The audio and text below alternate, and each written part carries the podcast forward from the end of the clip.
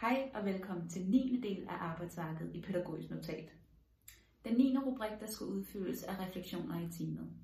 Vi arbejder videre fra den 8. rubrik, som var dokumentation af indsats. Vi befinder os nu i den del af arbejdsværket, som hedder evaluering af indsats.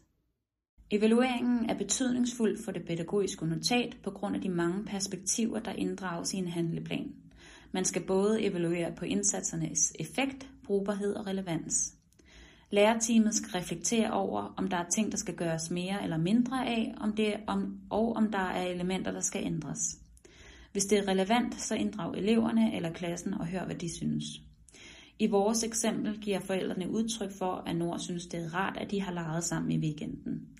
Nord fortæller forældrene, at det er blevet sjovere at lege med de andre fra klassen i frikvartererne.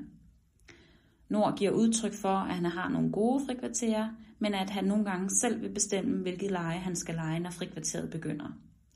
Det virker godt at strukturere og facilitere lejene for Nord, og at Nord kender og forstår lejene.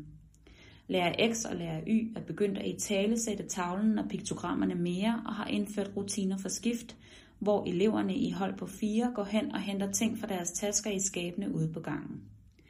Klassen giver udtryk for, at det er frustrerende ikke selv at kunne vælge lege i frikvartererne.